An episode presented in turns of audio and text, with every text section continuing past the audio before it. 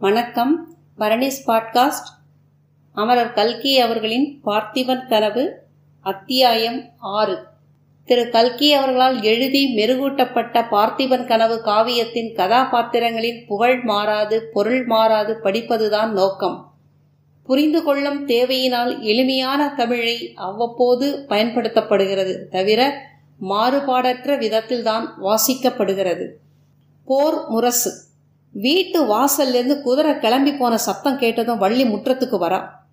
மாரப்ப பூவதி உதச்சி தள்ளின கத்தியில ஒன்ன கையில எடுத்து வச்சுக்கிட்டு தாத்தா இந்த கேடையெல்லாம் நீ செஞ்சு என்ன பிரயோஜனம் நம்ம மகாராஜாவை பத்தி அப்படி கேவலமா பேசினவனை சும்மா தானே விட்டுட்ட?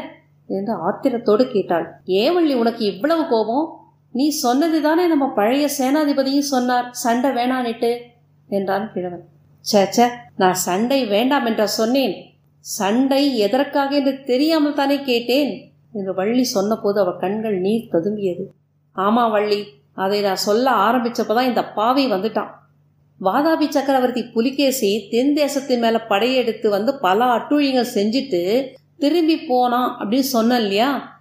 அதுக்கு பழிக்கு பழி வாங்கறதுக்காக நரசிம்ம சக்கரவர்த்தி ரொம்ப காலமா ஆயுதம் பண்ணிட்டே இருந்தார். கடைசியில ஆறு வருஷத்துக்கு முன்னாடி அவர் வாதாபி மேல படையெடுத்துட்டு போனார். அப்போ நமது பார்த்திப மகாராஜாவையும் தன்னோட படைகளோட வந்து சேர்ந்துக்கோங்க அப்படின்னு ஓலை அனுப்பினார்.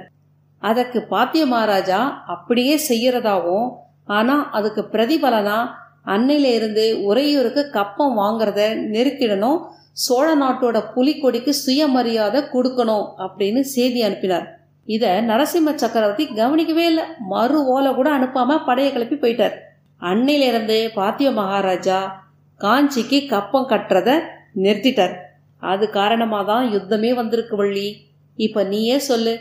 பார்த்திவ மகாராஜா முன் வச்ச கால பின் வச்சு சக்கரவர்த்தியிடம் சரணாகதி அடைஞ்சிடலாமா? நம்ம சிராப்பள்ளி மலையில போட்ட புலிக்கொடியை தாழ்த்தி பல்லவர்களோட எருது கொடியை மறுபடியும் பறக்க விடலாமா? இந்த அவமானத்தை சகிச்சுக்கிட்டு இந்த சோழ தேசத்து மக்கள் எதுக்காக உயிரை வச்சுட்டு இருக்கணும்? அந்த நியாயம்லாம் எனக்கு தெரியாது தத்தா. நம்ம பார்த்திவ மகாராஜா என்ன செய்கிறாரோ அதான் சரி. அவருக்கு விரோதமாக பேசுகிறவங்க எல்லாமே பொல்லாத பாவிங்க தான். அவங்க நரகத்துக்கு தான் போவாங்க. இந்த மாரப்ப பூபதியை நீ சும்மா விட்டுட்டியேன்னு தான் எனக்கு இருக்கு தாத்தா. நம்ம மகாராஜா எவ்வளவு நல்லவர் தெரியுமா? ஆமாம் நம்ம மகாராஜா ரொம்ப நல்லவர் தான். அதனால தானே இந்த குலங்கெட்ட மாரப்பனுக்கு இவ்வளவு இடம் கொடுத்து தலையில் தூக்கி வச்சுக்கிட்டு கூத்தாடுறாரு? என்ன சொல்கிற தாத்தா? சரியாக தான் சொல்கிறேன் இந்த மாரப்ப பூபதி நம்ம மகாராஜாவோட சொந்த சகோதரன் கிடையாது. பழைய மகாராஜா ஐம்பது வயசுக்கு மேல சபலம் தட்டி யாரோ ஒரு மூதேவியை கல்யாணம் செஞ்சுக்கிட்டார். ஊர்ல யாருக்குமே இந்த கல்யாணம் பிடிக்கல. அந்த மூதேவியோட பிள்ளை தான் இந்த மாரப்பன்.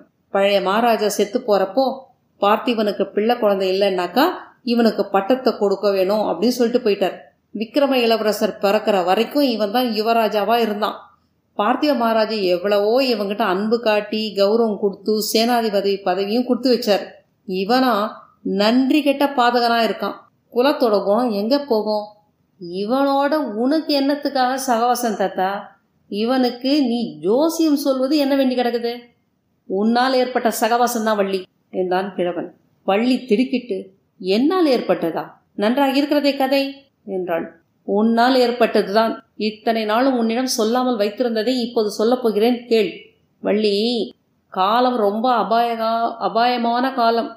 காலம் ரொம்ப அபாயமான காலம். நம்ம மகாராஜாவுக்கு என்ன நேருமோ ராஜ்யம் என்ன கதி அடையுமோ அப்படின்னு தெரியாது.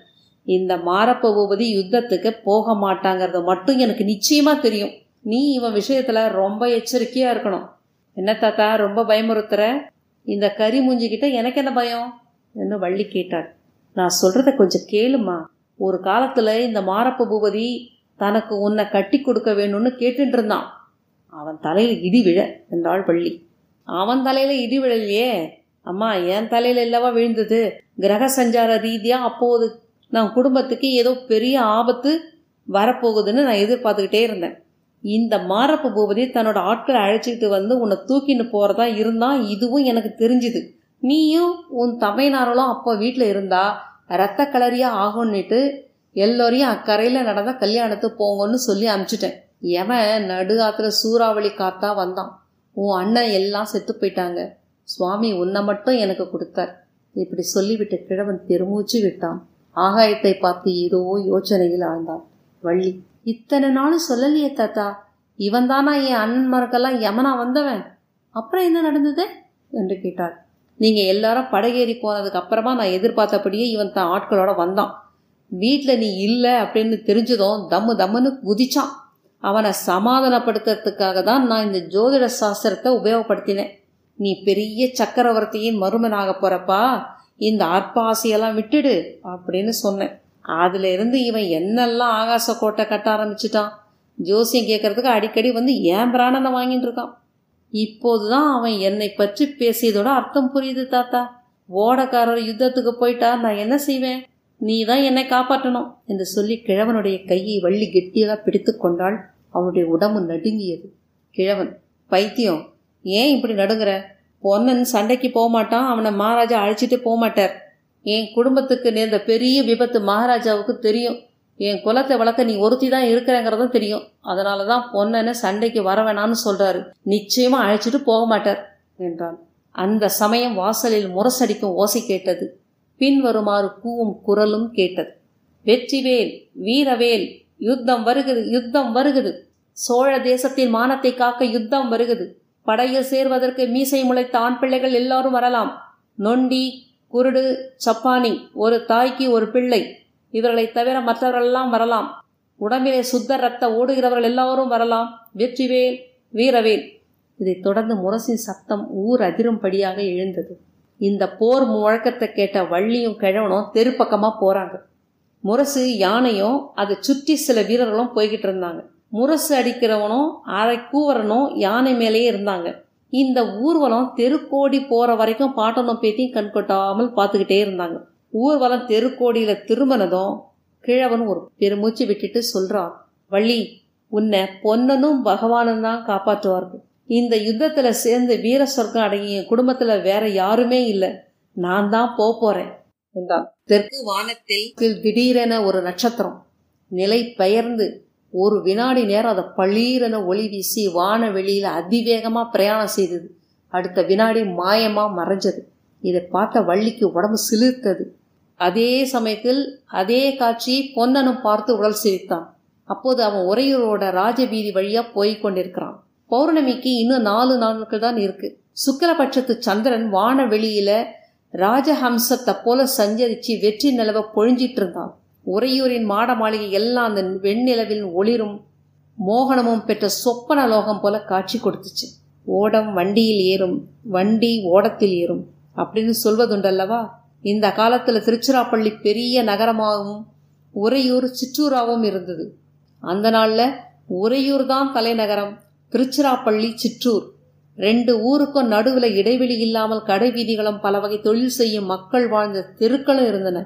திருச்சிராப்பள்ளி மலையில இருந்து மகாராஜா இறங்கி வந்து சேர்றதுக்கு முன்னால பொன்னன் அரண்மனை வாசலை அடைஞ்சிடணும் அப்படின்னு நினைச்சான். மகாராஜா சுவாமி தரிசனம் செஞ்சுட்டு மலை உச்சியிலிருந்து இறங்கி வரும்போது வழியில நின்று இளவரசருக்கு என்னத்தை காட்டியிருப்பாரு அப்படின்னு ஒருவாறு அவனால யூகிக்க முடிஞ்சிருந்தது. அங்கதான் சோழ வம்சத்தின் அவமான சின்னங்கள்லாம் இருந்தது. பார்த்திப மகாராஜாவினுடைய தந்தை மகேந்திரவர்ம சக்கரவர்த்திக்கு முன்னால வாளையும் வில்லையும் வச்சு அடிபணிஞ்சி விதவிதமான ரத்தனங்களையும் ஆபரணங்களையும் காணிக்கையா ஏற்றுக்கொள்ளும்படி வேண்டிக் கொள்ளும் காட்சி அங்க சித்தரிக்கப்பட்டிருந்தது. அதை நினைக்கும் போதே பொன்னனுக்கு ரத்தம் கொதிச்சுது. சோழ நாடு இந்த அவமானத்தை எத்தனை நாளைக்கு சகித்து கொண்டிருப்பது? யுத்த காலத்தில் பல்லவர்களுடைய ரத்தத்தை பெருக்கி இந்த அவமானத்தை துடைச்சு கொள்ள வேண்டாமா? என்று எத்தனையோ முறை பொன்னன் சிந்தித்ததுண்டு. அப்படிப்பட்ட சந்தர்ப்பம் இப்ப ஏற்பட்டிருக்கும் போது நான் மட்டும் யுத்தத்துக்கு போகாமல் வீட்டில் முக்காடிட்டு கொண்டிருப்பதா? இவ்விதம் யோசித்துக்கொண்டே பொன்னன் விரைவாக நடந்து சென்றான். ஆறாம் அத்தியாயம். முடித்துவிட்டோம். ஏழாம் அத்தியாயத்திற்கு காத்திருங்கள். வணக்கம்.